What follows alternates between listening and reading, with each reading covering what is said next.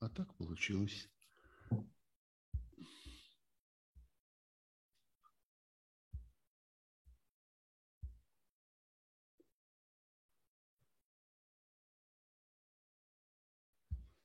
Добрый вечер, дорогие друзья. Это программа «Суть событий. Дополнительное время» на канале Сергея Пархоменко. Как э, мы с вами и договаривались, мы встречаемся, чтобы поговорить с Ильей Новиковым. Илья, добрый вечер. Здравствуйте. Видите ли? Да, Сергей, слышу вас. Здрасте, здрасте, Илья. Я все равно очень рад вас видеть, несмотря на обстоятельства, момент, э, место, где вы находитесь, э, опасное – Э, это самый центр событий э, э, войны с Украиной. Сразу скажу, что все разговоры про то, что Илья Новиков находится в Грузии, Илья Новиков находится в Америке, Илья Новиков находится в Израиле, в Москве, еще где-то. Нет, Илья Новиков находится там, где совершенно логично ему сегодня находиться. Он находится в центре Э, военных событий. Не назову вам географического места на всякий случай, вот, но сам его нет. знаю и вам Сергей, сообщу. здесь, здесь секрета никакого нет. Я нахожусь в Киеве, я про это говорил несколько раз. Скажите. И я просто не очень понимаю, что за разговор, почему я должен находиться где-то еще. И ну, они, я просто, настолько интересно, я просто их наслушался за эти сутки с тех пор, как анонсировал наш разговор. А, это а. тот Илья, который где-то еще? Нет, это тот Илья, который в Киеве. Нет, это а, Киев. Да, я э, э, обращаю ваше внимание на то, что у нас работает э, чат. Нас с вами довольно много уже в эфире, приближается, или, собственно, нет, далеко перевалило уже за тысячу человек, даже в первый момент нашего разговора, будет, конечно, гораздо больше.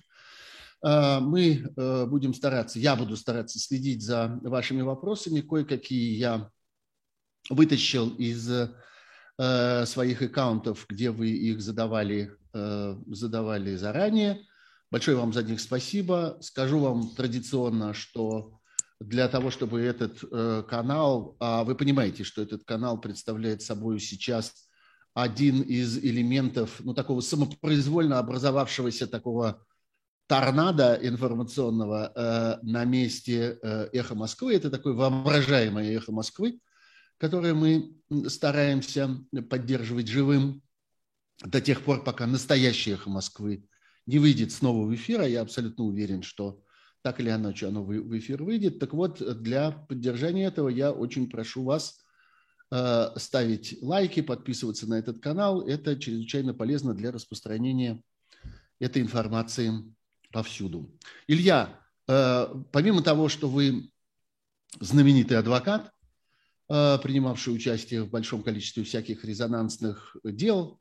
Для меня очень важна была ваша роль в делах 6 э, мая, в делах Аюба Титиева, в защите Надежды Савченко, в защите украинских моряков после Керченского инцидента. Последнее время, конечно, вас знают как человека, который Э, отстаивает э, сторону Порошенко в его, э, в его деле, в обвинениях с ним. Но, конечно, вы ценны мне еще и тем, что вы много времени в последнее время проводите в Украине, хорошо знаете украинскую ситуацию и политическую, и юридическую, и, я подозреваю, теперь и военную. И в этом, в этом направлении будет, может быть, большая часть моих вопросов. А, э, вы хорошо знающий украинскую, так сказать, политическую среду. Можете ли вы себе представить сегодня, э, что эта среда родит какого-то э, марионеточного правителя, какого-то гауляйтера, подставного президента или еще кого-нибудь. Как вообще, на ваш взгляд, с этим обстоит дело? Потому что много имен циркулируют в российских медиа. Бойко, Медведчук, Янукович – Э, что вы вообще про это думаете? Про идею посадить во главе Украины в результате тех или иных э, политических и военных действий, так сказать, своего человека из Кремля?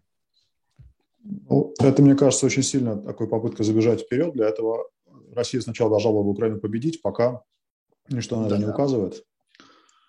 В 15 километрах от того места, где я сейчас нахожусь, э, всю эту неделю, все эти две недели идут бои. А если кто-то не понимает, в какой ситуации находится Киев, Киев а, фактически, если вы представите себе циферблат часов, то где-то примерно с а, полдесятого до полвторого стоят российские войска по периметру. И они явно хотят в перспективе либо войти в Киев прямой атакой, что они пытались сделать в самом начале, у них это не получилось, либо пытаться понемногу Киев окружить, ослабить его, тогда уже войти. Тем не менее, они сейчас, русские я имею в виду, я буду говорить о русских на «они», как я привык об этом говорить, потому что меня с Россией сейчас уже связывает гораздо меньше, чем даже две недели назад. Просто мне казалось, что мне важно оставаться а, мне важно оставаться с, с российским паспортом, потому что были вещи, которые мне казались важными, вроде того же самого процесса мемориала. Разумеется, с первым днем войны они не, перестали уже казаться мне важными. Все уже суды, о которых мы так много говорили в прошлом году, сейчас отошли, если не на четвертый, то на третий план. А все, что нас занимает сейчас, это война. Это то, что прямо сейчас гибнут люди, прямо сейчас убивают людей. А, поэтому Извините, я буду говорить вбивчиво и сумбурно, но вряд ли у меня сейчас получится как-то иначе. А у России пока что вот за эти две недели не получилось на самом деле ничего из того, что очень громко анонсировалось в первый день. Анонсировалось, что будет э, демилитаризован, то есть будет уничтожена украинская армия. Демилитаризован, значит, будет подавлено любое сопротивление. Вся авиация, все организованные части, вся противовоздушная оборона будет полностью уничтожена будет денацифицирована Украина. В понятии русских это значит, что вся текущая украинская власть уничтожается, и, вероятно, на место а, украинской власти сажается, вот как вы сказали, марионетка или кто-то такой. Но понимаете, что перейти ко второй части этого плана, пока вы не закончили с первой, не представляется возможным. Даже в том случае, если бы вы выдавили э, все организованные украинские войска с территории Украины, у вас осталось бы ну, допустим, вы бы преуспели в том, что убить несколько десятков тысяч украинцев. То, что вы пытаетесь сделать. Я не говорю про вас, Сергей, я говорю сейчас. И не, в данном случае не тычу пальцем тех, кто нас слушает. Я рассуждаю с, с такой точки зрения, что вот есть мы, есть они. Допустим, вы подавляете организованное сопротивление, что вы бесконечно еще пока от этого далеки. Пока еще ни одно крупное украинское военное соединение не потерпело поражение, в отличие от российских. Допустим, вы уничтожаете весь, э, весь этот организованный аппарат. А что у вас происходит дальше? Вы оказываетесь с э, четырьмя десятками миллионов человек, очень многие из которых вооружены. А легально, нелегально – совершенно другой вопрос. У них просто есть оружие, припрятанное где-то или просто при себе, которое они носят и привыкли носить за последнее время. Вы сажаете гауляйтера, вашего гауляйтера убивают через ближайшие там сколько, две недели. И э, ни один человек в мире не сочувствует вам. Даже если до этого подписали какую-то капитуляцию с кем-то, кто у вас остался прежнего украинского аппарата, ну, ни один нормальный человек не скажет, что ну как же так, вот эти украинцы, вот они только что капитулировали, а теперь убивают гауляйтера. Как же так? Это же нехорошо, это, это нечестно. Нет, вашего гауляйтера убьют, это будет честно, и следующего тоже убьют. Ваши солдаты, сколько у вас тут останется после войны, не смогут ходить по улицам, потому что их будут стрелять в спину просто-напросто. Потому что все разговоры про бандеровскую хунту – это были ложные разговоры, а бандеровские традиции, которые заключаются в том, что когда враг пришел на твою землю, ты в него стреляешь там, где он находится. У него, он никуда не может повернуться спиной, потому что у него везде за спиной будет кто-то, кто захочет в эту спину выстрелить. Поэтому давайте не фантазировать на тему того, кто мог бы стать таким гулятором, пока русские не преуспели вот в первой части этого. А от того, чтобы завоевать не только всю Украину, но даже основные центры, Киев, да, а, Одессу, которые им были нужны, чтобы как-то прочно утвердиться, они пока еще бесконечно далеки. И бои сейчас идут в том числе и под Харьковом, который они просто равняют с землей, не, не сумев его захватить первые дни. Бои сейчас все еще идут. Если кто-то думает, что с Донбассом-то уж точно решили, нет, они идут на Донбассе. Бои сейчас идут в Херсоне, а, сегодня равняют землей Мариуполь. Только что вот новость, главная такая новость из серии зверства русских э, этого дня, это то, что в Мариуполе разбомбили родильный дом и детскую больницу. Да, да, прямо, прямо сейчас из-под из обломков вытаскивают кого-то живых, а кого-то уже убитых э, женщин, детей. А вот это то, что сейчас происходит. Поэтому ни о каком гауляторе а, на 14-й день войны, что бы там ни планировали ни с Януковичем, что бы там ни планировали с кем-то другим, говорить не приходится. Правильно ли я понимаю, что нет ни одного э, крупного населенного пункта, о котором можно было бы говорить, перешел на сторону России? Вот какое-то время там про э, Мелитополь э, речь шла, хотя Мелитополь, в общем, между нами говоря, совсем небольшой городок, очень симпатичный, кстати. Э, но э, и там этого не произошло. Нет таких прецедентов или все-таки есть? А как вы себе представляете, вообще процесс перешел на сторону России? Это, это все жители должны выйти. Я не представляю. Но вот Смотрите, это невозможно, это невозможно, и э, это стало невозможно именно после 24 февраля. Вы должны понимать, что к русским сейчас отношение такое, как к немцам в 1941 году. Я не преувеличиваю. Это не, не клише, это не то, что там вот это известное правило интернет-дискуссии, что тот, кто первым сравнил своего оппонента с Гитлером, тот проиграл, потому что ему больше нечего сказать. Это реально так. Русские – это те, кто пришли и начали бомбить, начали убивать. Причем, если на, на первых порах э, это еще имело вид бомбят, куда попало, э, но все-таки пытаются воевать, то вот сейчас у нас уже полно случаев, когда просто пришедшие, что называется, на постой оккупанты расстреливают людей, заведомо для них, безопасно для них, вот просто людей безоружных, там, да, стариков и просто гражданских. И в Украине об этом знают. В Украине нет ни одного населенного пункта, где за эти две недели еще не поняли бы, кто к ним пришел и зачем к ним пришли. Никто на сторону русских не перейдет. Здесь в диапазоне от глухого молчания, а, если там нет ресурсов сопротивляться, до открытого протеста, как это было только что в Бердянске, как это было в Мариуполе, в Херсоне, а, до партизанской войны и до а, отвоевания обратно силами вооруженных сил. Здесь просто нет места для русских оккупантов, цветами никто встречать не должно быть таких иллюзий. И любой человек, который вам говорит по, российскому, э, по российским медиа, что кто-то где-то кого-то встретил с цветами, вам заведомо лжет. Этого нет, и теперь я не видел людей, не я не видел людей с цветами, но я видел видео с какими-то чиновниками, которые представлялись там городскими властями и рассказывали про то, как надо там правильно себя вести при новой власти. Э, ну, я, таких я, видео, видел. я таких видео да. не видел, и мне не очень интересно, честно говоря. Окей. Совершенно Скажите, точно, это не имеет никакого отношения к, к реальности в Украине. Скажите, пожалуйста, как устроена вообще, так сказать, информационная среда сегодня в Украине? Я думаю, что наши зрители не очень понимают. Э, существует ли телевидение, радио, везде ли есть интернет? Как вообще люди Она э, устроена узнают очень просто, о том, что Сергей. происходит? А, интернет есть везде, это уже достаточно. Если бы mm-hmm. этого не было достаточно, телевидение тоже есть. А, оно сейчас вещает в самых разных режимах, кто-то в режиме марафона, как правило, многие каналы в режиме марафона основные информационные. Как я понимаю, Но... несколько каналов объединились в такую, так сказать, да. общую газету или там общий да, канал. Да, да, да. А, но вообще говоря, проблем с информацией нет. Есть, разумеется, огромное количество фейков, которые пытаются выбрасывать. А, у них уже люди как-то научились фильтровать.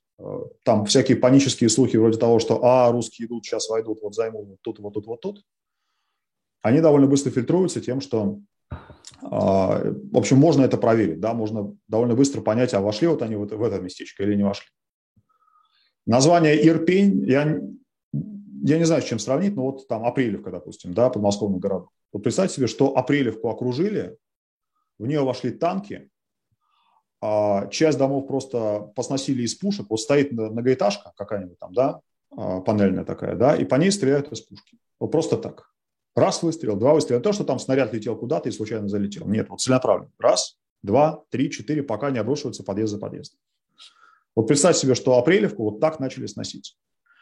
После чего э, на, на перекрестках становятся танки, э, людям, которые пытаются куда-то выйти, по этим людям стреляют, согласовывают коридор якобы на выход, после чего начинают стрелять до этого коридора по автобусам, по людям, которые идут пешком, взрывают мост, а, вот последние три дня идут попытки вывести людей из, из города Ирпень под, под Киевом. А, для того, чтобы а, добраться до автобусов, которые могут отвезти их до Киева, там расстояние, в общем, маленькое. Да, но люди должны перейти реку, через которую взорвали мост. По каким-то камням, по проложенным доскам, кто-то кто с детьми, кто-то не может ходить, сам его несут на руках, кто-то в коляске, а, а по ним стреляют стреляют из минометов, например. Да, вот э, мы с, с коллегами, помимо всего прочего, сейчас занимаемся сбором каких-то отдельных эпизодических доказательств, при том, что это просто какая-то гигантская волна военных преступлений, но понятно, что все эти преступления, не до всех до них дойдут руки у украинских государственных органов, просто потому что их слишком много, а человеческие ресурсы ограничены. Вот мы пытаемся в рамках того батальона, где я, пытаемся собирать хотя бы ту информацию, которая доступна нам. 6 а, числа, когда была такая эвакуация из Ирпеня, над местом, над улицей, по которой шли а, вот эти люди, спасавшиеся от войны, пролетел коптер российский. после чего начался минометный обстрел. То есть мы понимаем, что из миномета стреляли не просто так по площадям, стреляли и видя, что там идут люди. Одну семью убили в полном составе. Мать, отец, двое детей, просто где они шли, там они и остались лежать. Вот так все это устроено. Илья, что такое, я просто предвижу эти вопросы сейчас, что такое в рамках того батальона, где я? Э, каким, я присоединился, я присоединился, к одному из, я присоединился к одному из батальонов территориальной обороны, так называемый. А, у меня были с этим сложности, потому что у меня все еще нет полноценного украинского паспорта, но в рамках той новой ситуации, которая сложилась, уже разрешают присоединяться и не только гражданам Украины, всем, кто может чем-то помочь. Вы... Вот я взял, взял, свой, я взял свой пикап. Сейчас пикап – это большая, большая нужная вещь в Киеве, которую можешь это возить. Угу. И сказал, пожалуйста, вот он, я, имейте меня в виду. Вы э, хотите вы того или нет, но последние месяцы, несомненно, были Э, ассоциированы с Порошенко, так сказать. Вы адвокат Порошенко, человек Я хочу Порошенко, этого, да, у меня нет Порошенко, проблем с этим. Мне Порошенко нравится и так далее, так далее. Да, вот, вот скажите, пожалуйста, как, э, э, какова здесь с этим ситуация? Сохраняется вообще какая-то, какое-то противостояние между, совершенно очевидное, которое было между Порошенко и сторонниками Зеленского и так далее, и так далее. Где ваше а, место? Смотрите, Путин, Путин всех объединил. Вот то, чего не мог сделать никто, сделал Путин. Сейчас Зеленский имеет безоговорочную поддержку просто потому, что демократически избранный президент. Были он до этого хорошим или плохим, уже не важно. А он президент военного времени. А, он делает, в общем, то, что нужно, наверное, сейчас делать. Он выпускает ободряющие видео, а, группирует ту поддержку, которую Украина может получить из-за границы. И, насколько мы можем понять, еще никакими своими решениями не помешал военным делать их работу мы его поддерживаем. Потому что, ну, а, а что нам, заниматься какой-то оппозиционной борьбой или там как-то тянуть идеал на себя? Нет. Каждый, кто может, кто что может, тот то и делает. Порошенко а, помогает вооружать все эти батальоны, потому что нужно понимать, да, вот есть армия, которая на самом деле оказалась на удивление боеспособной. Я абсолютно уверен, что если бы русские понимали, что их ждет, вот какой противник их ждет в Украине, они бы не пошли, по крайней мере, не при таких условиях воевать. Но а, армия это все-таки какое-то ограниченное количество людей. Э, территориальные батальоны – это потенциально, э, потенциально безлимитная вот такая вот резервная армия. Они формируются, как правило, просто по тому признаку, где человек живет. Если ты не, не, не состоял в резерве армии, если у тебя нет вот того подразделения, куда ты просто приписываешься в войска по мобилизации, то ты записываешься в территориальный батальон, тебе выдают какое-то оружие, как правило, теперь уже не только автоматы, вот эти все знаменитые джевелины и НЛО, то есть противотанковые современные а, устройства, их, их теперь уже дают территориальным батальонам. Территориальные батальоны в Киеве, ну, в других местах по-разному. Там, где идут бои, они просто играют роль такой передовой разведки, потому что это люди, которые знают свою местность. А основной, основная проблема русских в том, что они не знают местности. Вплоть до того, что у них старые, старые карты со старыми названиями, а в Украине была декоммунизация, и теперь, если вы выезжаете в село и ищете улицу Ленина, то вы там не найдете. А вдобавок местные еще снимают указатели, чтобы э, фашистам было труднее ориентироваться. Вот они приезжают в село, что это за село, непонятно. Это то село на карте, это другое село на карте. Но в Киеве территориальные батальоны держат блокпосты, весь город э, изнутри оброс блокпостами, вы уже не можете просто к нему проехать. У вас э, либо дорога сужается, и там стоит такая змейка из блоков, которая означает, что если вы едете на танке, вы непременно замедлитесь или остановитесь, вас, скорее всего, тут же сожгут из этого самого джавелина. А если вы едете просто на машине, то вы там показываете документы. Э, первые дни было очень много хаоса, такой партизанщины, когда все говорили, что вот, значит, полно диверсионных русских групп, и каждый, каждый на каждого смотрел, думая, а ты случайно не русский диверсант переодетый? Mm-hmm. Часто все уже более-менее стабилизировалось, уже идет вопрос, э, уже идет процесс не, э, не количественного набора, а качественного вот это вот роста, да, то есть э, именно раздается, раздается техника, раздается оружие, которого в первые дни еще не было, и поскольку русские не оставили намерение Киев штурмовать, вот сейчас фактически им в городе, в черте города Киева противостоит уже большее количество людей, чем, чем у их будет пытаться в Киев войти. И вооружены эти люди в том числе противотанковыми э, вот этими системами, да, которые, которые позволяют танку очень быстро сжечь. Это не гранатомет, когда, ну, с которым нужно подползать на какое-то короткое расстояние, искать уязвимое место танка. Джавелин работает так, что ты просто наводишь значит, такой указатель на танк, выбираешь, как ты его хочешь ударить, сверху или, или с, по горизонтали, нажимаешь кнопку, и он сам находит уязвимое место и сам туда стреляет. Очень много русских танков сожжено именно таким образом. Естественно, что на дорогах их труднее, потому что танк едет. Да? В городе, как только танк доезжает до этого первого же ежа, противотанковый замедляется, то то, как правило, сожгут. То, что Киев собирались вроде бы по данным штурмовать последние несколько дней и до сих пор не пытая, значит, не было такой серьезной большой попытки штурма, вот кроме этого захвата пригородов и попытки как-то вот расползтись в, к востоку и к западу от Киева. А, показывает, что, судя по всему, русские уже поняли, что, что вот, вот такое их ждет. Да, что это не, не то, что вы въезжаете в город, и там все вынуждены смириться, но если танк уже въехал, значит, уже куда уже деваться? Вот он же въехал. Нет, если он въехал, то он, скорее всего, сгорит.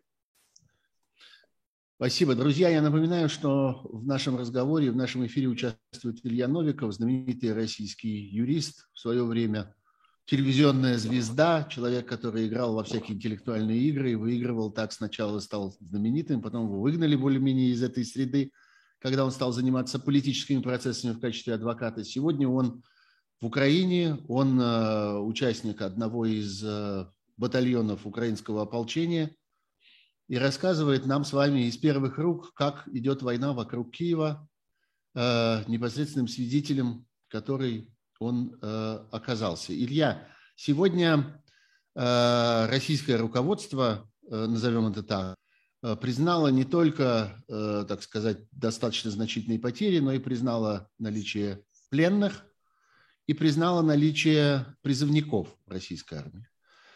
Вам доводилось как-то вблизи, лицом к лицу, э, так сказать, сталкиваться с ну, российскими участниками э, этой войны, как они выглядят и что вы про это про все думаете? Сергей, вы, вы нарисовали такой портрет, как будто я уже какой-то военный герой. Нет, значит, то, то, чем занимаюсь я, это пока что сугубо тыловая, тыловые все вещи. Я живого русского солдата перед собой за последние две недели не видел. И если война mm-hmm. пойдет не, не по вот этому гениальному плану, который уже несколько раз срывался, Путина, то может получиться так, что я не увижу, потому что э, пока что в ВСУ, то есть постоянная такая кадровая армия, да, э, держит их достаточно далеко от Киева. Вот это очень важно. Имея то, что... Если можно да. чуть, чуть подробнее про это. Взаимоотношения, вы сказали про это пару фраз, но все-таки взаимоотношения между регулярной армией и частями регулярной армии и, э, так сказать, ополчением. Э, как устроена координация? Кто кого, так сказать, прикрывает? Кто впереди, кто сзади? Э, Нет, это устроено совершенно по-разному. Я, я, не буду, я здесь буду играть в Наполеона, который значит, там сейчас все объяснит, что одна колонна марширует, другая колонна марширует. А, самое важное, что в ВСУ есть тяжелое оружие. То есть основная часть российской техники, которая сожжена на украинской дорогах, сожжена именно тяжелым оружием. Это артиллерийские системы, это беспилотники ударные, это авиация в каких-то случаях. Хотя авиация в Украине в основном ориентирована на борьбу с российской авиацией. А территориальная оборона э, зависит от того, что это за местность. Если это местность, в которую русские уже вошли большими силами, то территориальная оборона э, там пытается им помешать как может и в меру того, что может, в меру того, сколько у них есть и какого оружия. Но, в принципе, задача уничтожения врага – это задача именно армии, потому что вот у них есть те средства. И э, если, если уже дошло до того, что территориальная оборона должна на себя брать какую-то серьезную работу, значит, уже что-то пошло не так. Значит, там русских слишком много в этом месте. В Киеве пока что это вот выглядит так, что город живет, ну, конечно, на военном положении, да, но вот, например, сегодня включили светофоры. А, а то я уже привык, что как-то, что мы всю эту дорогу ездили на желтый мигающий светофор, потому что машин, в принципе, мало. Вот как ты едешь, так и едешь. Надо тебе ехать на стоп, на не кирпич, значит, ты едешь на кирпич, потому что тебе надо, значит, ты, ты едешь по своим этим самым военным делам. Сейчас уже включили светофоры. То есть город, я, например, сегодня был в супермаркете. Одна из первых мыслей Э, таких не первых, но каких-то вот, которые плавали через мою голову там в первые дни. Интересно, а буду я вообще когда-нибудь в своей жизни еще в супермаркете? Потому что когда ты понимаешь, что началась война, и вот сейчас все, значит, город, в котором ты живешь, может быть сравнен с землей. Но первые несколько ночей там регулярно бегали по бомбоубежищам. Сейчас мы уже понимаем, что если ты будешь бегать по каждому сигналу сирены, то ты просто, у тебя не начинается место на что, времени на что Mm-hmm. Поэтому мы сейчас так выборочно, да, там а, когда-то да, когда-то нет. Это не очень правильно, там, да, дисциплина, конечно, требует, чтобы при каждом сигнале сирены все спускались, но так жить невозможно. А, работают магазины с ограничениями, работают. Введен сухой закон, то есть запрещена продажа алкоголя. Работают некоторые заправки, работают а, по списку аптеки определенно. То есть жить в городе можно. И гражданское население, хотя из Киева уехало, довольно много народу, но все-таки в основном, в основном Киев остался таким, какой он был. И в рамках всего этого люди, которые кто-то смог увести семьи, кто-то не смог увести семьи, кто-то, у кого-то семьи просто не, не захотели уезжать, потому что, ну, разные бывают на это причины. А, вот, вот эти самые территориальные батальоны, они первые дни там просто был такой хаос, я уже сказал, да, такой, когда ничего не понятно, что происходит, не понятно, сколько это продлится, непонятно, разбомбят нас это ночью, не разбомбят. Вот сейчас это более-менее тянуло с такой рутинный рабочий ритм. Поскольку я в данном случае вспомогательный человек, да, поскольку я вот могу себе позволить сегодня вечером находиться дома, это большое везение. Потому что большинство людей, которые записались в эти батальоны, дома не были уже, собственно, эти самые две недели. А где мы будем следующую ночь, мы не знаем.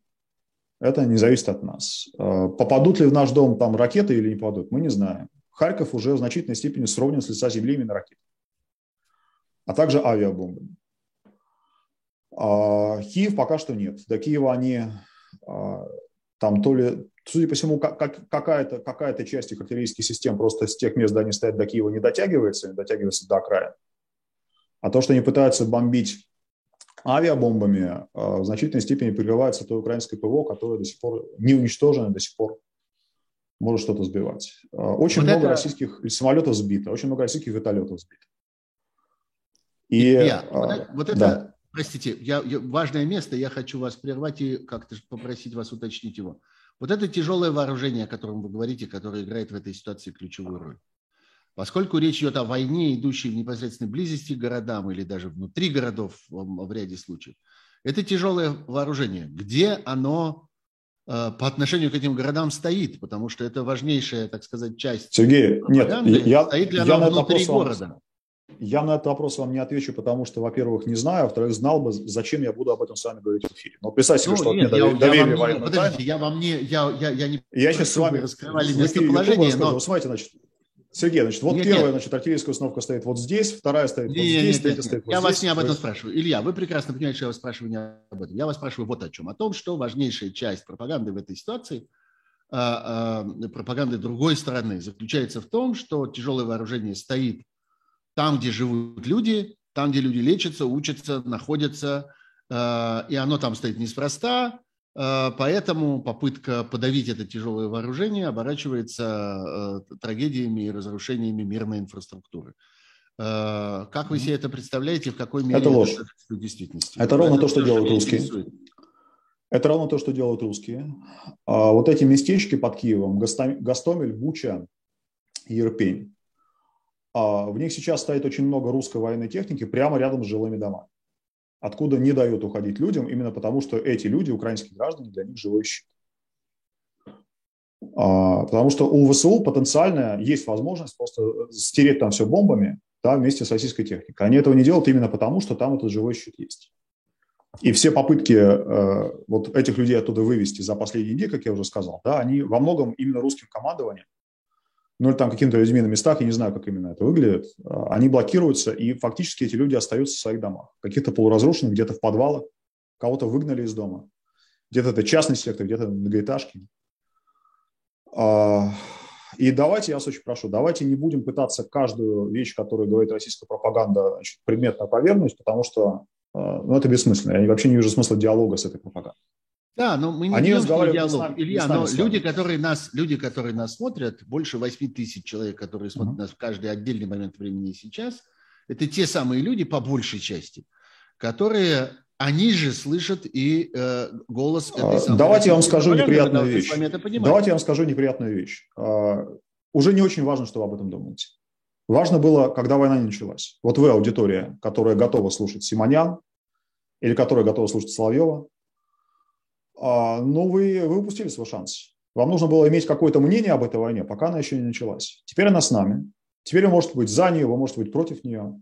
Это уже абсолютно не важно. Если вы хотите занять такую взвешенную позицию, ну, знаете, так все непонятно, неоднозначно. Вот одни говорят одно, другие говорят другое. Как здесь разобраться? Ну, ну и хрен с вами, ну, занимайте такую позицию.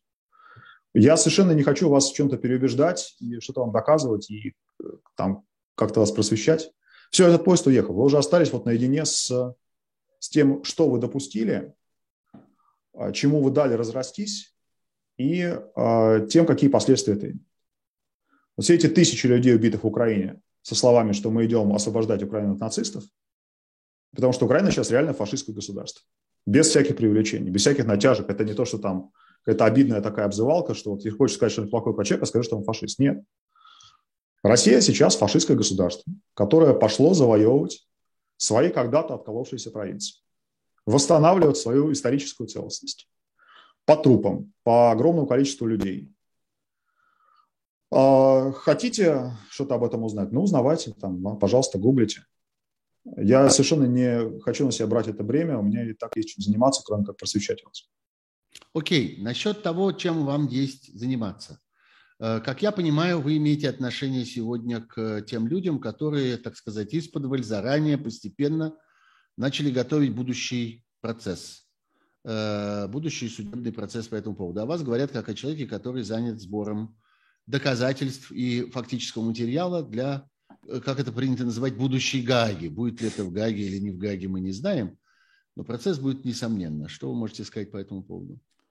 Ну, во-первых, сейчас только ленивые из, из тех юристов, у которых есть какое-то свободное время, которые не бегают по лесу с автоматом лично, а все-таки там проводят какое-то время в тылу, сейчас только ленивые не занимаются тем же самым.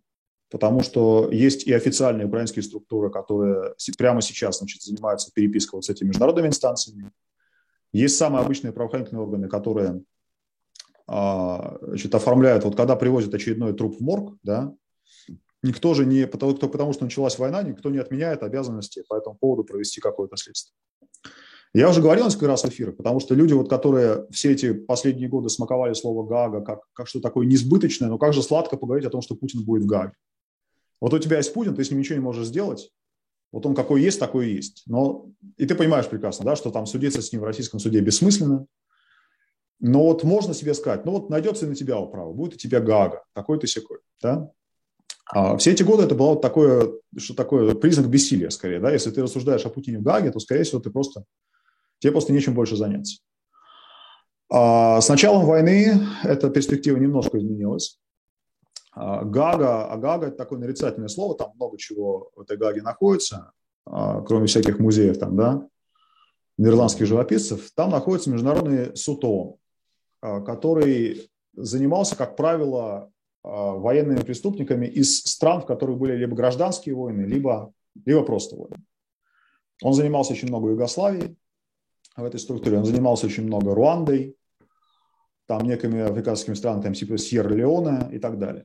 А, но вообще эта организация очень скучная, очень бюрократизированная, очень такая медленно работающая. И учитывая средний возраст Путина и его друзей, а, значит, с их темпами работы, даже вот если бы Путина сегодня арестовали и там, завтра бы доставили в Гагу, далеко не факт, что он просто дожил бы до своего приговора, настолько долго у все это занимает. Поэтому давайте Гага не будем увлекаться, кроме Гаги есть еще другие разные места. А, никто не отменял после того принципа, например, который был базовым для послевоенных, после Второй мировой войны судебных процессов. Потому что в Нюрнберг попали далеко не все. Это нужно было очень отличиться лично, чтобы попасть в Нюрнберг, чтобы тебя там судили. Базовый принцип был такой, что военных преступников судят в том месте, где они совершили преступление. Всех комендантов э, лагерей, вот этих вот типа Аушвица да, и, и других, как правило, судили в Польше, там, где они находились. Почему? Потому что вот место совершения преступления было там. Наиболее очевидные, э, наиболее очевидные юрисдикции, в которые попадут, наверное, большинство военных преступников такого низкого ранга, это обычные украинские суды. Министр обороны Украины Резников, например, уже предложил, чтобы если будет какой-то процесс по типу Нюрнбергского, чтобы он проходил в Харькове, потому что Харьков такой наиболее, на сегодняшний момент пока, мы не знаем, как эта война будет развиваться дальше, но Харьков наиболее тяжело пострадавший а, крупный город, город-миллионник в Украине. Его просто там есть районы, которые просто систематически сравнивали с землей вот такими обстрелами по площадям и авиабомбами. И естественно, что этот здесь процесс будет там, то, скорее всего, он будет проходить просто по украинскому праву и по украинскому э, процессу. Но в каком виде это будет сейчас? Вот сейчас мы делаем то, что называется сбор фактов. Мы не пытаемся им придать форму каких-то доказательств, потому что это все пока что большое забегание вперед. Любая юрисдикция, э, как правило, примет те факты, которые будут хорошо закреплены. Неважно, это будет видеозапись, это будут показания очевидцев. Там, скорее всего, по самым важным обстоятельствам, типа вот этого обстрела э, роддома и детской больницы сегодняшней Мариуполя, да, Там же, как правило, не сводится все к какому-то одному доказательству, которое у вас либо есть, либо его нет, и все. Если у вас его нет, то все, дело, дело пропало. Правило, их будет там десятки там, разнородных материалов, которые подтверждают один очень простой факт, что вот русскую ракету выпустили оттуда, туда, она прилетела, и было столько людей. Поэтому бояться, что материалов на Гагу, там, на Нюрнберг, на Харьков не хватит, я бы не стал. Их в любом случае хватит. Просто как... Я последние дни очень перечитываю Черчилля, да, там первые дни я его перечитывал ту часть воспоминаний, где он писал про бомбардировки в Лондоне, как лондонцы понемногу привыкли к этим бомбежкам. Я думал, что, ну, наверное, нам тоже такое предстоит. Да, фактически так все и было, что они тоже первые дни там бегали, оглядываясь на каждую сирену, бегали каждые пять минут в подвал, потом привыкли, выработали какую-то рутину и дальше уже а, справлялись как могли. А, ну и то, что касается того, как после войны было уплачено по некоторым счетам, по некоторым не было, но по многим было уплачено. Это тоже, безусловно, будет так. Если кто-то думает, что вот сейчас э, там можно как-то отыграть назад, сделать вид, что ничего не было, там, может быть, уйти не знаю откуда-то, или как заключить, заключить какой-то компромиссный мир. Вот даже если Зеленский сейчас заключит с вами какой-то компромиссный мир, почему вы считаете, что вас отстанут после этого? Что вас не будут после этого убивать, что вас не будут после этого экстрадировать откуда ни попадет? Почему вы думаете, что вас санкции снимут? Почему вы думаете, что вас не будут арестовывать после этого?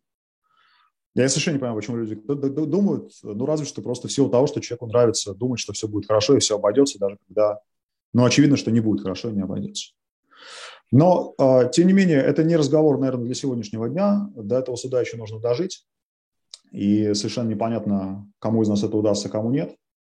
Поэтому давайте разговор о правосудии все-таки отложим на, на потом, если у нас будет такая возможность. Илья, я время от времени скашиваю глаза в сторону нашего чата и в сторону вопросов, которые нам приходят из с разных, так сказать, каналов, которые у меня тут сейчас включены. Э, есть вопрос о военнопленных, о российских военнопленных и их судьбе. Что вы знаете по этому поводу, что с ними дальше происходит и вообще чего по этому поводу следует ждать? Ну, смотрите, что с ними происходит. Э, с ними уже есть проблема, поскольку Украина не может себе позволить держать их во всяких местах типа СИЗО потому что это запрещено конвенцией. Военнопленный – это не заключенный, это не преступник. Даже если он совершил военные преступления, до тех пор, пока по нему не будут проведены определенные действия, с ним должны обращаться не как с задержанным, а именно как с пленным. Стоп, Илья, Правило, это очень, да. Илья, погодите, очень важный момент. А почему Украина относится к ним как к военнопленным, если нет, так сказать, прямо объявленной войны, Россия отрицает, что это война и так далее, и так далее. С точки, зрения, с точки зрения международного гуманитарного права совершенно не важно, объявлена война или нет. Имеет место вооруженный конфликт. Совершенно не важно, как это называет Россия. Никто, разумеется, не будет там здесь следовать этой терминологии, что это какая-то там операция якобы, да. А это вооруженный конфликт. Мы в просторечии называем это войной, потому что в человеческом языке слово «война» означает ровно вот эти вещи. Когда вас бомбят с воздуха, и тысячи людей гибнут. Вот это война называется, да? А, но в терминологии конвенции, которые касаются военнопленных, это вооруженный конфликт. И неважно, что он объявлен или не объявлен, э, если вы в ходе вооруженного конфликта захватили э, участника противной стороны, который был в форме, который подчинялся там уставам, да, имел знаки различия и так далее, у вас есть обязанности по поводу этого человека. Вы не можете держать его. То есть Украина исходит из конвенции Конечно. Для Украины это было, международное право... Это было где-нибудь объявлено, кем-нибудь сказано, где-нибудь написано? Конечно. Нет, а вы, пожалуйста, а, я не знаю, мы, мы говорим на аудиторию, у которой нет никакого другого интернета, кроме нас с вами, или, или что? Или они должны все услышать от нас? Э, Илья, мы говорим на аудиторию, которая будет в течение ближайших пары дней состоять из многих сотен тысяч человек, как это происходит со всеми этими нашими стримами. Там есть разные люди. Э, некоторые из них плохо гуглят, некоторые из них не хотят гуглить. Понятно. Э, а все-таки хочется вправить им мозги. Поэтому Смотрите, вещи, объясняю, объясняю, если можно на пальцах. Да? Первое, для Украины международное право – это сейчас один из важнейших инструментов. Просто потому, что а, Украина очень сильно зависит, критически зависит от поддержки а, из-за рубежа. Без этой поддержки, без поставки оружия, без поставки материалов, все это может, а, я не хочу каркать, да, но все это может перерасти в партизанскую войну потому что организованное украинское сопротивление, военное сопротивление, во многом зависит от этих поставок. Для того, чтобы эти поставки могли поступать, вот эти все друзья Путина и просто люди, которые не хотят, там, политики, я имею в виду Запад, которые не хотят о себе брать какую-то ответственность, да, они должны быть прижаты к стенке. Чтобы они были прижаты к стенке, Украина должна иметь такой инструмент, как быть полностью правой в глазах международного права. Поэтому идти ради какой-то там э, примитивного представления о месте э, какому-нибудь летчику, который только что разбомбил вот эту хату. Именно за последние дни, кстати говоря, очень много случаев, когда летчики сбрасывают бомбы именно на такую застройку частного сектора, а не на какие-то заведомо военные объекты. И этому есть разные объяснения. Там некоторые, например, считают, что э, генералы, которые командуют именно российской авиацией, у них есть конфликт интересов с генералами, которые командуют наземными войсками. Наземные генералы хотят, чтобы авиация уничтожала военный объект, который прикрытый ПВО, а авиация хочет не терять самолет. Поэтому для авиации разбомбить хату и сказать, что мы разбомбили там цель по координатам, это безопаснее, чем бомбить завод какой-нибудь, да, или, или военную часть, где тебя могут сбить. Но это спекуляция, да. Но важно, что если никакое ваше моральное удовлетворение от того, что вы там поселяне поймали и забили вилами летчика, который только что убил их односечанина бомбой, а потом его сбили, он катапультировался у них в поле, не перевешивает того факта, что обращаться с военнопленными, как с военнопленными, и демонстрировать это постоянно, да, и, и делать это прозрачно. Критически важно для того, чтобы приходила помощь из-за границы. Что касается конвенции, они написаны основные в конце 40-х годов. И представление о том, что такое нормальная жизнь военнопленного, а, оно, они вот с точки зрения конвенции, они остались тогда там, значит, на, на вот этом расстоянии 70 лет. То есть Украине, судя по всему, для того, чтобы следовать букве этих конвенций, нужно построить какой-то палаточный лагерь в поле, окруженный колючей проволокой, и значит, платить э, российским офицерам жалование в пересчете на грив, в гривнах, но в пересчете со швейцарских франков, там в сумме, по-моему, там 40 швейцарских франков вместе с капитаном, там что-то такое, там 50 майору и так далее. Это то, что мы проходили, когда мы отставили позицию по украинским морякам, которые захватили в Керченском проливе, да, которых Россия как раз держала в СИЗО. И не хотела с ними обращаться как с военнопленными. Мы все эти материи изучили. Сейчас это все перевернулось зеркально. Мы не понимаем, как себя ведут русские с теми украинскими военными, которых они захватили. Это просто непрозрачная ситуация. Даже если они что-то из этого показывают на камеру, мы совершенно не, не можем быть уверены в том, что с другими, которые в камеру не попали, обращаются так же или похожим образом. Но вот с, с украинской стороны, это, во-первых, важный момент пропаганды, показать вот этого солдата, который звонит матери и говорит, мама, я в плену. Это, конечно, и попытка достучаться до российского общества, в той части, которая она еще не атрофировалась, которая еще может воспринимать то, что там вот, вот происходят такие вещи, когда женщина воет, потому что ее сына убили, там, потому что ее сын в плену и не понимает, что происходит. Это одновременно повод показать э, за границей, что мы придерживаемся правил, мы воюем по правилам. Вот наши пленные, которые сдались или которые захватили, пожалуйста, мы с ними обращаемся так. Ну и, конечно, это очень сильно подбодряет украинцев, потому что когда вы слышите, что на вас идут какие-то русские на танках, вы, может быть, испугаетесь, когда вы видите этого заплаканного паренька, которому там еще нет 20 лет, а вот он, значит, утирает слезы, зовет маму, и вы понимаете, что вот армия во многом состоит именно из таких пареньков вражеская, это, конечно, тоже вас отчасти подбодряет. Поэтому как себя ведут украинцы с пленными, проверить очень легко. В этом нет никакой сложности. Есть кто-то, кто проверяет. По Украине сейчас ездят какие-нибудь, не знаю, международные инспекции, наблюдатели оттуда, отсюда. Нет, мне об этом ничего не известно. которые проверяют это. Мне об этом ничего не известно. Россия вообще судьбой своих пленных интересуется, насколько можем видеть, минимально. А, сообщения с украинской стороны были такие, что даже попытки согласовать вывоз трупов в Россию, для которых были готовы... Да, вот это была следующая тема. Россия Расскажите, что вы знаете да. про это, да. Я про это знаю очень мало, потому что все, что я знаю, это только публичные источники, но, а, судя по всему, Россия не заинтересована в возвращении трупов. Несомненно, а, это очевидно, да.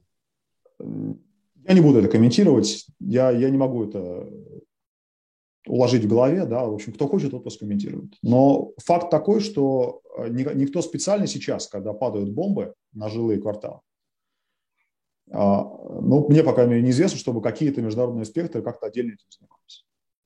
Я объяснил, почему Украине важно показать прозрачность в этом вопросе, да, потому что для нее это вопрос э, продолжения поддержки и продолжения поставок и не, возможность не дать лишнего козыря тем людям, которые очень хотели бы сказать, да, мы, мы, конечно, все понимаем, но вот Путин, это же так важно, давайте искать диалог. Очень важно, чтобы сейчас не искали люди диалог с Путиным, потому что диалог с Путиным все всегда ухудшает. Еще ни разу ни одна ситуация не улучшилась от того, что кто-то побежал искать диалог с Путиным. Теперь уже по, по истечении 22 лет, когда мы знаем этого человека, мы можем быть в этом совершенно уверены.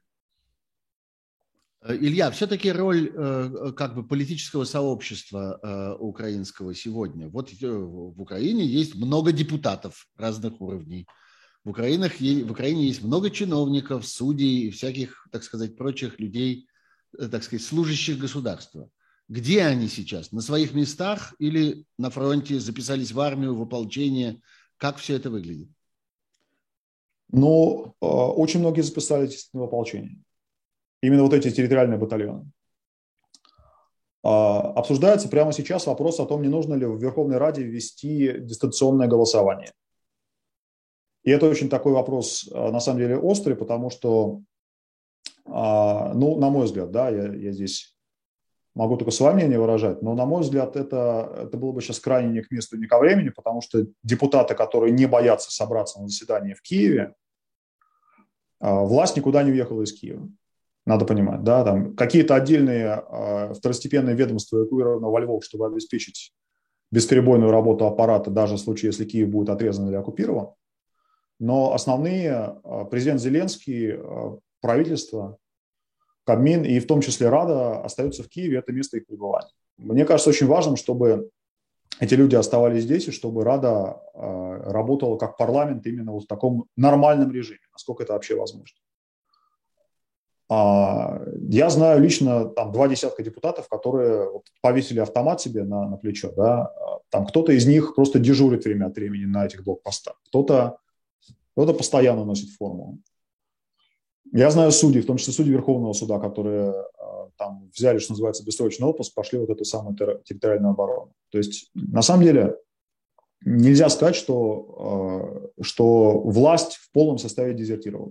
Может быть, отчасти на это был расчет, что вот, э, а, мы знаем вас, вы слабаки, там, да, вы, э, вы коррупционеры, поэтому вы разбежитесь. Как показал опыт, да, нет, не разбежались. Если Путин так об этом думал, ну, значит, это еще одна вещь, которую он ошибся. Я не говорю, естественно, за всех депутатов. Там, безусловно, есть кто-то, кто уехал за границу, но, что называется, бог им судьи. А такие, тем не менее, есть, кто уехал за границу, и об этом Но говорят, об этом я не, буду, я не буду называть, я не буду называть фамилии. Неважно, не, не, не надо их называть здесь, большинство этих имен нам ничего не скажут. Мне важно понимать, говорят ли о них в Украине, знают ли их, э, о них, так сказать, показывают ли... Ну, наверное, кто-то говорит, но, ей-богу, сейчас, сейчас это вопрос э, совершенно второстепенный. Будет мир, будут следующие выборы, тогда, э, может быть, избиратели вспомнят, кто где находился в феврале и марте 2022 года. Сейчас Украина... важно, кто где находится прямо вот в этот моменте. Украина – страна, э, известная среди прочего тем, что в ней есть два десятка очень богатых людей, э, сыгравших большую роль, прямо скажем, в украинской политической жизни последних 30 с лишним лет. Э, где они, что с ними, что они делают, как они участвуют, каково к ним отношение. Я имею в виду вот этих знаменитых украинских олигархов,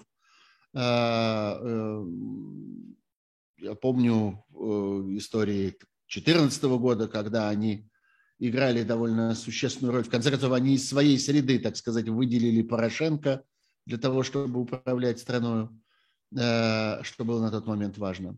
Что с ними происходит, вот с этими, э, так сказать, носителями украинских денег? За всех не скажу. Ахметов, например, досрочно заплатил налоги. Со словами, что сейчас страна нуждается в деньгах, неважно, что я еще не обязан эти деньги платить, вот, пожалуйста, вот. Порошенко вооружает те самые батальоны, о которых мы с вами говорили. А, причем вооружает, э, надо же понимать, да, что все, все лучшее, что было и что есть, отдается армии. Там армия снабжена бронежилетами, армия снабжена касками, на батальоны далеко не всегда их хватает. И а, а территориальные батальоны, они очень многие именно как раз уже сейчас находятся в огне, уже сейчас находятся на, на первой линии, и им эти каски, разумеется, точно так же нужны, как и Но у них они не всегда есть. Вооружение, автомобили, а, всякие вспомогательные вещи типа там полевых кухонь, медикаментов, прочего, прочего, прочего. Есть колоссальное количество потребностей. А, разумеется, в Украине очень, на самом деле, такой сильный волонтерский, волонтерский движ очень много вот такого рода вещей, которые где-то где лежали там, да, где-то за границей их нужно было везти, где-то они просто лежали в Украине на складах там всяких магазинов там типа «Охотник». военторг, да, вот их нужно было оттуда взять, купить, оплатить все это, привезти, погрузить. Очень много из этого сделали волонтеры. Но часть из этого сделала бизнес. Эти вещи работают. Как технически это выглядит? Вот мы собрали деньги на две полевых кухни. Мы группа жителей вот этого дома. Э, что дальше? Где нам взять эти полевые кухни? Как это, как ну, скорее всего, эти полевые нужно, кухни? Как скорее всего, вам не нужно изобретать велосипед, потому что уже есть какой-то человек, который знает это все, знает там, где, где стоят ржавые советские полевые кухни, кто их там перепаивает, перекрашивает и так далее. И точно так же там с бинтами, точно так же с турникетами и со всем остальным. То есть, на самом деле, я не знаю, что было бы, если бы Путин тогда, в 2014 году, попытался его сделать ровно такой же по масштабу нападения, как, как он сделал сейчас, а, тогда Украина явно не была ко всему этому готова. Но а, вот это получилось как такая прививка. Да? То есть в Украине уже 8 лет есть люди, которые все, все эти 8 лет знали, что эта война будет, что она будет вот именно такой. И э, то, наверное, еще чего Путин не ожидал здесь найти, это вот именно такой, такой низовой огромный энтузиазм, причем знающий энтузиазм. Не на обум, когда все бегают, значит, как, а что, куда, кому нести чего, куда, да, а когда каждый знает, что вот, значит, а, турникетами у нас занимается Маша. У Маши такой-то телефон, он у меня за телефон записан турникетами, что, что такое турникеты, что вы имеете в виду? Это такая штука, которая используется для остановки крови. Это, а. ну, что-то, в просторечии бинтами, давайте их называть бинтами. Это неправильно, но бог с ним. Ага. Битами занимается Маша, там, а какими-нибудь там касками занимается Петя, а значит у нас там а, носилками занимается Вася или что-то вот такое, да. А тактическими всякими там обвесками и прочим, значит, у нас занимается Женя, который, значит, там в 2014 году воевал, потом на этом сделал бизнес, а сейчас он снова в ополчении, но бизнес остался, вот он, у него мастерская работает, вот у него на следующей неделе можно заказать 100 протопей. Давайте заказываем, собираем деньги и поехали. То есть это работает на самом деле на очень большой степени на энтузиазм. Отдельная проблема с, с беженцами, потому что уже сейчас где-то под 2 миллиона украинцев уехали, в основном женщины и дети. Там кто куда мог, да, кто-то в Польшу, кто-то через Польшу дальше в Германию, кто-то в Молдову. В общем, у кого что получилось. Кто-то просто из восточных районов перемещается дальше на запад, там дальше за Винницу и Винницу. И все эти встречные потоки, и блокпосты на дорогах, и, в общем, хаос первых дней. Вот сейчас хаос первых дней преодолен. Вот что я могу сказать однозначно позитивного. Сейчас Украина уже влилась в, а, в то, что в СССР не преодолел там к, к, к началу июля 1941 года, да, Украина сейчас уже преодолела. Если это сравнивать с 1941 годом, то сейчас у нас, может быть, здесь, ну, октябрь, наверное, да, когда уже понятно, что это всерьез, когда уже понятно, что там а, никакого легкого выхода из этого нет, что надо, надо привыкать жить по-новому, вот мы уже привыкли жить по-новому. Наверное, еще не во всех отношениях, да, там еще у нас по-прежнему, вот как я сказал, супермаркеты открыты, наверное, в воюющем городе они все-таки должны быть закрыты, должно быть какое-то более э, правильное распределение продуктов, да, но э, тем не менее. Я напоминаю, что это программа «Суть событий. Дополнительное время». Э, это настоящее эхо Москвы, которое существует, несмотря на то, что на его частоте вещает какая-то дрянь. Э, э, я Сергей Пархоменко, у меня в гостях знаменитый российский и украинский юрист и общественный деятель, скажу я, Илья Новиков, и мы разговариваем о войне в Украине, которую нам с вами, тут я обращаюсь к российской аудитории, запрещают называть войной, но мы, несомненно, ее все равно так называем. Илья, несколько раз слово «переговоры» прозвучало в этом нашем с вами разговоре. Ну, в общем, как бы понятно, что мы с вами оба в курсе, что происходят еще и какие-то переговоры. Э, как вы к этому относитесь? Как вообще относится к этому в Украине? Что за история с человеком, который, э, как говорят, оказался, так сказать, засланным с другой стороны, э, из, в украинской делегации на этих переговорах, который странным образом погиб вроде бы при задержании. Э, расскажите, какой ваш, ваш взгляд на всю вот эту переговорную историю? Ну, вот про эту историю, значит, просто один из людей, которые были в первом составе украинской делегации в Беларуси, еще на самом первом раунде переговоров, на какой-то четвертый или пятый день. Значит, вот там, он действительно... на, на реке Припяти, на пограничном переходе они. А, да, значит, он действительно, он действительно погиб я эту ситуацию не понимаю, не знаю и не хочу комментировать. Мне она непонятна абсолютно. А что касается переговоров, единственное, что важно по поводу этих переговоров, это то, что российская позиция на них меняется. А, причем меняется, как если бы мы проматывали сказку о золотой рыбке в обратную сторону. То есть на первые переговоры Мединский приехал со словами, что я хочу быть владычицей морской, что у меня Зеленский был на посылках. А, и понемногу, понемногу это все как- как-то вроде бы снижается пафос, да, давайте уже как-то договоримся про нейтральный статус Украины и так далее. А, хорошо это или плохо? Ну, факт, что они ни до чего не договорились. То есть маркер о том, что россияне понимают, что у них все пошло не по плану, у нас есть. Результата, который привел бы к тому, что людей стали меньше убивать, у нас нет. В качестве какого-то практического, может быть, а, отчасти последствий этих переговоров были несколько договоренностей о зеленых коридорах для выхода людей из окруженных городов, часть из которых была сорвана россиянами, часть из которых, видимо, в какой-то мере реализовалась, то есть люди смогли выйти из а, своих домов, где они были там кто неделю. От кого это зависит, Илья? Вот прервемся чуть с переговорами. Вот эта история с зелеными коридорами очень важна. От кого зависит, сорван или не сорван этот конкретный зеленый коридор? От конкретного российского офицера, который, так сказать, контролирует, э, который в этой зоне действует, э, от политиков. Э, почему в одних случаях так, в других случаях сяк? Ну, мы этого не это можем же как знать, бы общее решение. Или мы уважаем решение Смотрите, зеленых коридоров, или нет. не уважаем. А, Совершенно понятно, что российская сторона его не уважает, просто потому что это модус операнди, который повторяется из раза в раз. Это было в большей степени на юге, там под Мариуполем, э, Херсоном и так далее, где просто несколько раз повторялась ситуация, что коридор, который вроде бы согласован для выхода мирных людей, э, значит, используется российскими войсками для того, чтобы пытаться продвинуться вперед. В надежде, очевидно, что там по, по коридору не будут стрелять, потому что украинцы не будут стрелять, думают, что там мирные люди. А, Я не хочу спекулировать, это частная инициатива командира на месте или это какой-то хитрый план. Это вообще сейчас не важно. Может быть, есть какие-то уже перехваты на этот счет, может быть, их нет. Может, мы это узнаем после войны. Важно только то, что украинская сторона уже привыкла к каждой такой договоренности про мирный э, коридор да, относиться как к потенциальной провокации и как к чему-то ненадежному. Людей из Ирпеня сегодня возили на бронемашинах. То есть это выглядит так. Назначена точка сбора, объявляется там, что все жители города Ирпень, которые хотят эвакуироваться в Киев, подходите к такое-то время, такому-то месту. В эту точку сбора подъезжают инкассаторские машины, которые, конечно, их можно застрелить там из танка да, или из какой-нибудь чего-то крупного, но они, по крайней мере, помогают от пуль и от минометных осколков. То есть по ним бессмысленно стрелять а не с пулемета. Людей из этой точки сбора относительно безопасной а, через простреливаемую местность вывозят на бронированных машинах, дальше где-то пересаживают на автобусы, а машины идут обратно в следующий раз. То есть украинская сторона вот сейчас, к концу второй недели, привыкла рассматривать любые договоренности о коридорах для выхода как возможность, которую нужно постараться использовать, но как ничего общего не имеющее с твердыми гарантиями. А инициатива это командира на месте или это общая установка командования или политиков российских, я не хочу даже спекулировать. Мгм. Мы это узнаем потом или не узнаем никогда. Ни то, ни другое не является принципиально важным сейчас. Ну, принципиально, может быть, нет, но прак- практически это может оказаться, это может быть важным. Окей, я понимаю вашу позицию. А скажи, давайте возвращаемся назад к переговорам. Важная очень тема.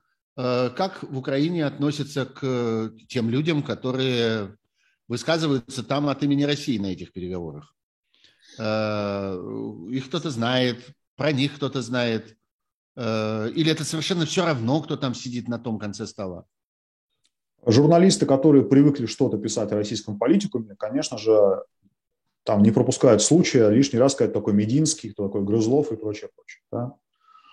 А, но вот в моем кругу общения это неинтересно вообще. никому. Мгм. Это люди, которых прислал Путин. Совершенно неважно, как, что они там думают себе сами. Совершенно неважно, там трясутся губы Мединского или не трясутся. Там, что, он себе, что происходит у него в голове. Это, это не- вообще неинтересно. А, Приехали, приехали, хорошо. Их условия сейчас другие, чем раньше? Ну да, вроде другие. Окей, прогресс, продолжаем дальше. А, Не нужно думать, что здесь кто-то на них смотрит, как на единственный лучик надежды, что, вот, что Путин над нами сжалится, тогда все будет хорошо. Вы не понимаете, насколько, насколько за эти два, две недели сместилось отношение к России вообще и к русским в целом.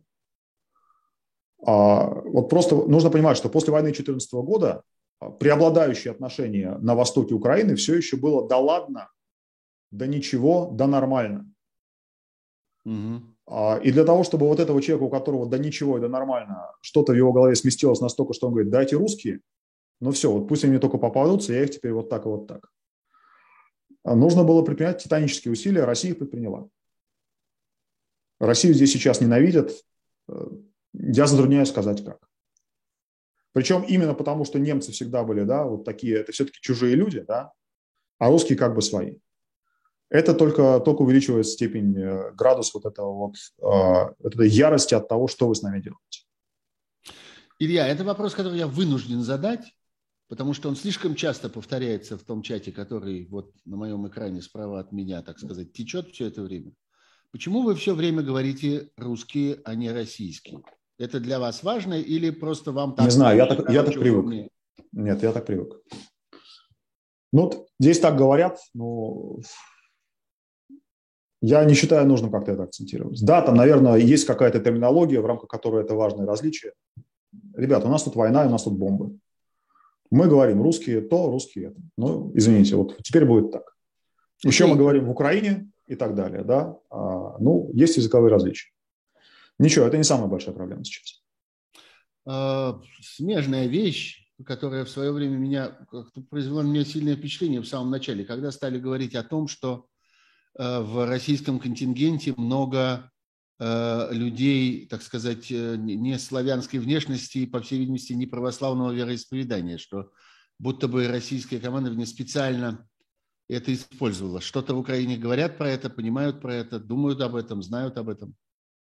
Ну, Украине знают, знают две вещи. Знают про бурят, mm-hmm. что было мемом еще с 2014 года. Но тогда это было мемом только по той причине, что всех без исключения значит, людей, которые воевали за вот эти так называемые ДНР и ЛНР, их как бы принято было считать местными, да, mm-hmm. и там, когда это москвич, то по нему, по лицу, может быть, не очевидно, там, он москвич или он донецкий шахтер. А когда у вас несколько бурят одновременно в одном танке сгорает, и вы видите, что они все значит, оттуда, с какого-то Дальнего Востока, то, то вы понимаете, что с шахтерами как-то уже не, так, не туда пошли. Сейчас это скорее по инерции. То есть сейчас я не вижу ни, единственной, ни единой причины, почему мы должны делать различия между русским солдатом из Подмосковья и русским солдатом с Дальнего Востока.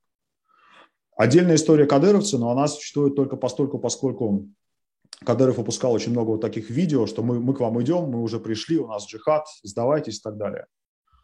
А, только постольку, поскольку это стало вот частью вот этой вот, значит, мем, мем-повестки, да, только постольку кадыровцев как-то выделяют. Вообще в целом все это русские. И это не, еще раз, это не национальный какой-то термин, да, это вот, э, это the Russians, вот это. Угу.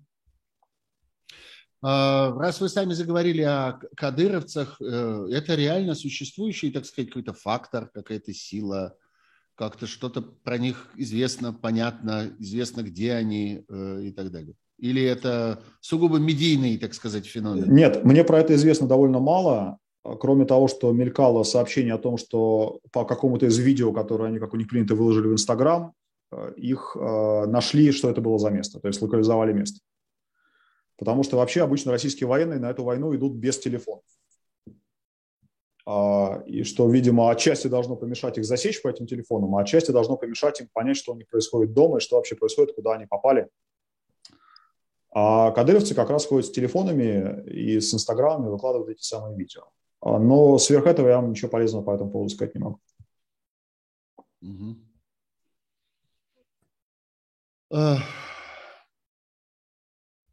Невероятно, на самом деле, все это, все это слышать и в этом и в этом участвовать, простите, но, но я э, просто в каком-то довольно, довольно тяжелом я вам сочувствую, Сергей. Моральном положении. Да нет, вопрос не в сочувствии, а вопрос в том, что я далеко. Да. А, давайте посмотрим, э, давайте посмотрим вопросы. Это программа «Суть событий. Дополнительное время». Это воображаемое и, э, так сказать, это эхо Москвы, эхо Москвы нашей мечты. А, раз мы с вами заговорили про русских и, так сказать, спустились вот или поднялись, не знаю, на, на этот уровень разговора, а что же вы будете э, делать со, своим, со своей самоидентификацией? Э, Э, как вам перестать быть русским в этой ситуации? Или вы, наоборот, хотите остаться быть русским следующего поколения? Как вы для себя решаете эту проблему? Нет. Здесь нет никакой проблемы. Я два последних года живу в Украине. Я в Москву приезжал а, несколько раз на несколько дней и по своим судебным делам в основном. А, только по той причине, что мне хотелось завершить там процесс мемориала и еще несколько других судебных процессов, я а, вот до, до этого года не подавался на украинский паспорт, поскольку это предполагает отказ от российского гражданства, я на него подался. А, я не могу как-то сидеть на двух стульях, да, вот я сейчас в Киеве, и, и это мой выбор. Я мог бы уехать, но я не хочу уезжать, я хочу остаться здесь. Поэтому для меня будущее в Украине. Я не знаю, сколько у меня его осталось, но здесь невозможна никакая двойственность. И меня там сегодня очередной раз в очередном интервью спросили, а вот как же, значит, вы российская оппозиция, что об этом думаете? Я не хочу, чтобы меня считали российской оппозицией. Я украинец, ну, просто потому что я украинец, да, вот это такой факт моей биографии, что моя бабушка из Бердянска. Его фамилия Вертипорох, такая старая казахская фамилия. А в силу этого, там, да, даже по, по украинскому закону я имею право это гражданство получить, просто попросив его. Вот я его попросил. А жалко ли мне тех людей, которые остались в России? Многих жалко. Многие из них действительно не заслужили того, что с ними сейчас будет происходить и уже происходит. А могу ли я сейчас чем-то им помочь? Я не знаю как. Каждый из нас, в конце концов, остается наедине с своей совестью. И для тех людей, которые мои друзья, которых я близко знаю, да, наверное, а, вот это осознание того, что они в том числе это, это все допустили, наверное, гораздо хуже, чем любые там, бытовые неудобства, которые ожидают жителей России в ближайшие месяцы и ближайшие годы из-за санкций и других последствий этой войны. Очень многие мои друзья, которые сейчас оставались в Москве, сейчас уехали вот в буквально последние дни или лихорадочно пытаются уехать прямо сегодня. Кто-то, наоборот, говорит, я остаюсь, я буду пить эту чашу до дна, ну, окей, это тоже выбор. Я не говорю, что он неправильный, он, а, он у каждого свой. Илья, давайте все-таки попробуем немножко про, поговорить про политику. Может быть, будет легче говорить про политику будущего и про то, как вы представляете себе Украину после. Я вот что имею в виду. А, как я понимаю, важной тенденцией украинской было снижение роли президента, даже были специальные поправки приняты в Конституцию на эту, на эту тему, рост, так сказать, э, роли э, парламента.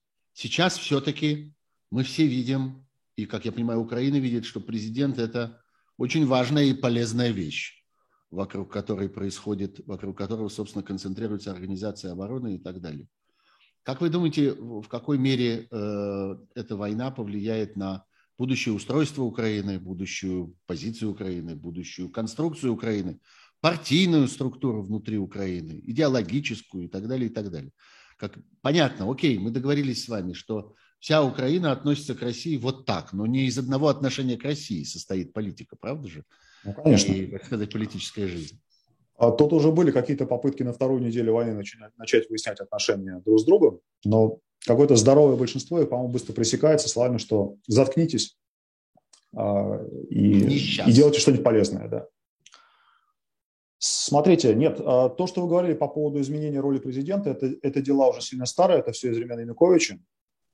А, последние, два, а, последние две каденции, то есть вся каденция Порошенко и вот та каденция Зеленского, которая часть уже прошла, а, там вот этот баланс оставался, в общем, неизменным. Украина – это парламентское государство. У президента, конечно, выдающаяся роль, но без парламента и без опоры на коалицию в парламенте президент на самом деле ничего сделать не может. Ну вот а я ровно может... про это и говорю. Ну да, да но а сейчас и, он руководит обороной. Э, смотрите, один фактор, один фактор – это личная популярность Зеленского. Что с ним будет после войны? А, я не хочу сейчас об этом говорить, потому что, опять же, меня ассоциируют с Порошенко. Если я сейчас скажу что-то, что не является превосходной степенью, да, мне сразу скажут, что это Порошенко пошел в атаку через своего адвоката. Нет, Зеленский пользуется нашей безоговорочной поддержкой, моей в том числе, а, в том, как он сейчас ведет эту войну.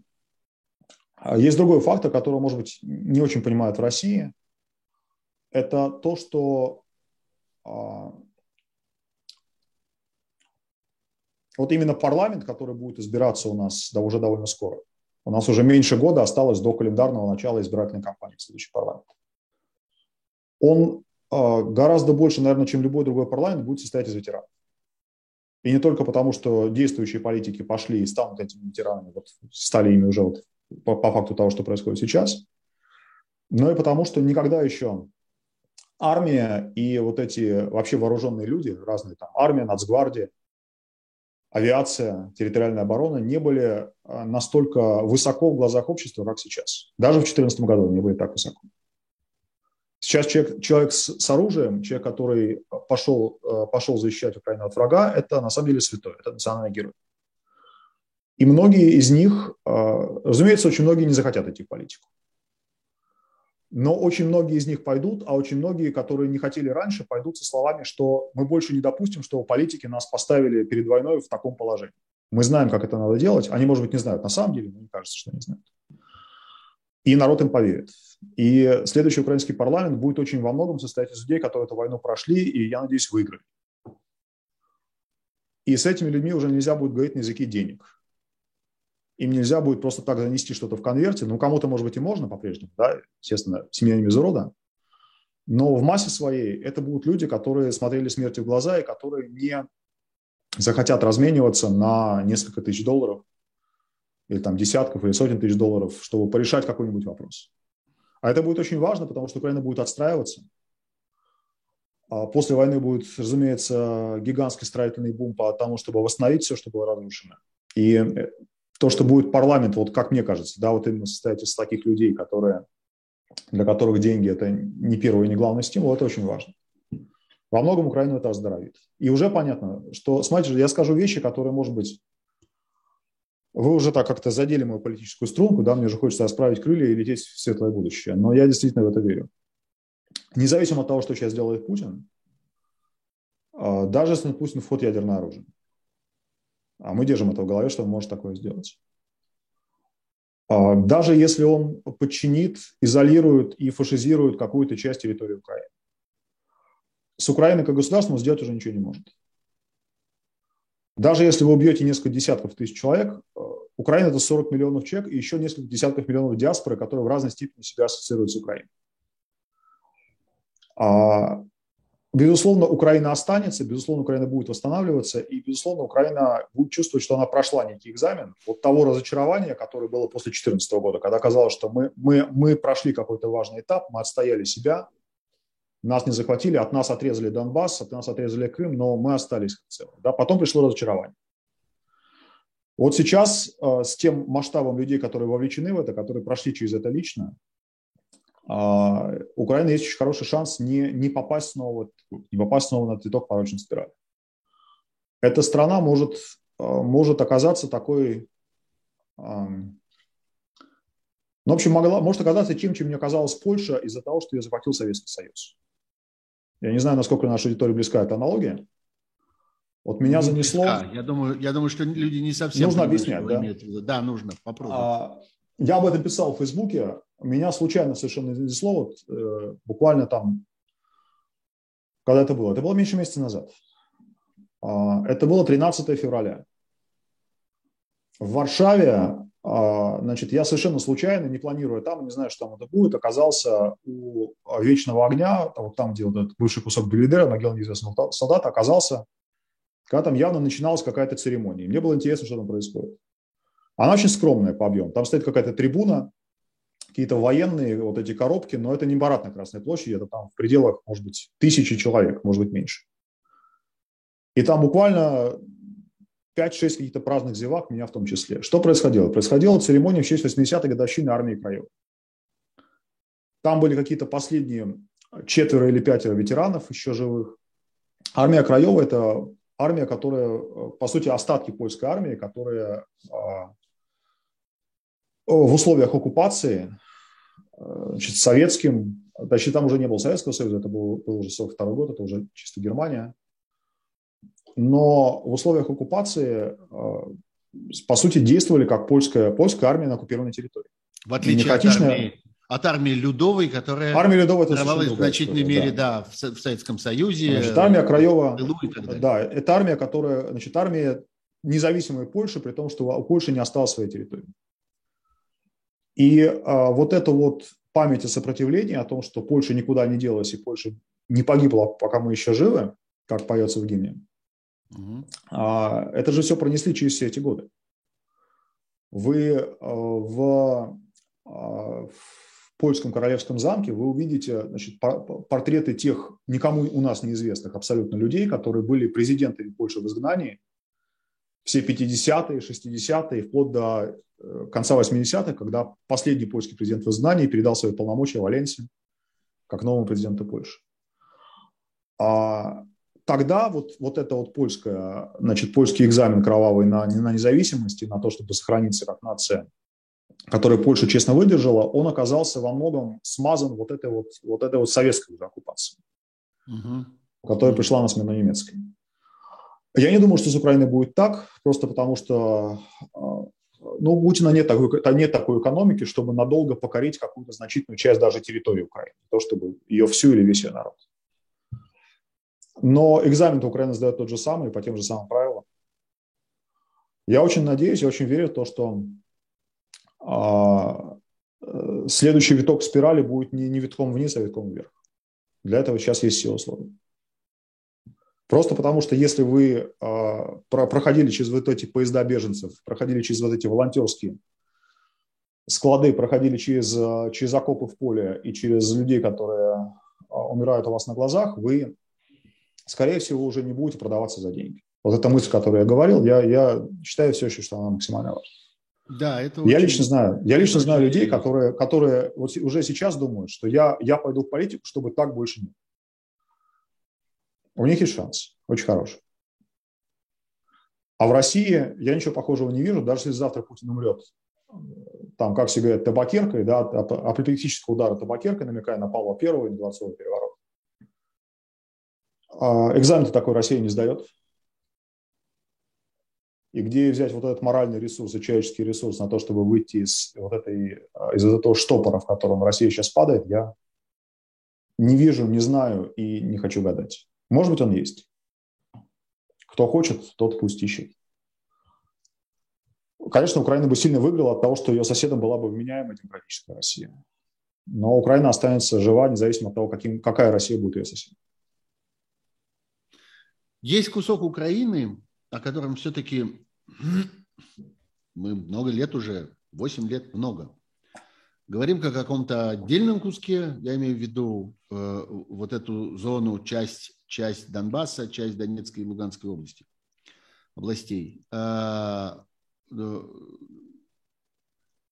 каково отношение к нему? Украина по-прежнему считает это Украиной? Или Украина да, конечно. считает отстрелить от себя этот, так сказать, сбросить этот мешок с песком? Нет. Ну, то есть, наверное, есть люди, которые считают, что это так, что это такой балласт, который нужно сбросить. Я таких людей близко не знаю. Я, во всяком случае, с ними не, не общаюсь. А, очень важно понимать, что нет никаких Донецкой и Луганской республик. Что это территория, оккупированной Россией. А, и без российской оккупации вообще нет такой проблемы что делать с этими территориями. То есть все это исключительно зависит от того, Путин в России, Путин жив, и есть ли у него силы на то, чтобы держать эту оккупацию. Поэтому вопроса как такового нет. Сейчас э, война ведется без всякого привлечения. Вот эта фраза «не на жизнь, а на смерть» она очень затасканная, обычно означает там что-то типа проблемы, что не хватает 10 тысяч рублей для зарплаты. Да? В нашем таком э, повседневном обиходе. Но у выражения «война не на жизнь, а на смерть» вот существует буквальный смысл первоначально. И это она. И для Путина это в том числе тоже война на его выживание, которую он уже сейчас проигрывает. Независимо от того, что его войска делают с Херсоном или с Мариуполем, эту войну на выживание своего режима Путин сейчас проигрывает. А, поэтому вопрос о Донбассе – это исключительно а, вторая производная от того, что сейчас происходит под Киевом и под под Херсон и под Николаев. Кстати говоря, о Крыме тоже. С Крымом ситуация ровно точно такая же. То, что он там как-то географически более обособлен от Украины тонкими перешейками, а не представляет собой единый кусок, это совершенно ничего не значит от нас. Спасибо, Илья. Я думаю, что я думаю, что нам надо на этом остановиться, тем более, что я обещал вас, так сказать, долго не отрывать от вашей нынешней основной работы.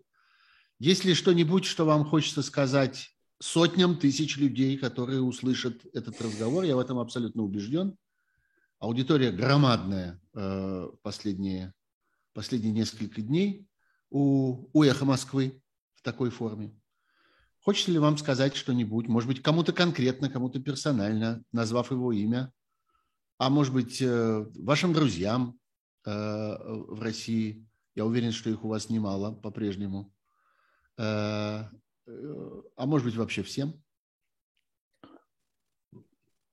Есть такое пожелание, которое стало клише, стало потом названием фильма «Доброй ночи и удачи». Я совсем недавно узнал, откуда она взялась. Это была фраза, которой прощались дикторы BBC а, со слушателями вечернего эфира, когда а, никто не знал, вот кого в эту ночь разбомбят немцы, а кого не разбомбят. Поэтому доброй ночи и удачи – это такое пожелание военного времени. Не все, кто нас слушают сейчас, живут в таких местах, где их могут разбомбить этой ночью, но по разным причинам, ко многим из них это может быть применимо. Я хочу сказать всем, кому это может относиться – в большей степени, в меньшей степени. Доброй ночи и удачи. И спасибо. Спасибо. Спасибо, Илья. Вам тоже доброй ночи и удачи. Э, не знаю, надо ли говорить человеку на войне «берегите себя». В конце концов, не для этого на войне. Э, счастливо. Это была программа «Суть событий». Э, «Суть событий. Дополнительное время». Это был Илья Новиков. Э, человек из центра того, что происходит в Украине, из эпицентра войны в Украине. Спасибо всем, кто смотрел, всем, кто слушал. И мы с вами обязательно увидимся в этих стримах на канале Сергея Пархоменко. Сергей Пархоменко – это я. Всего хорошего. До свидания.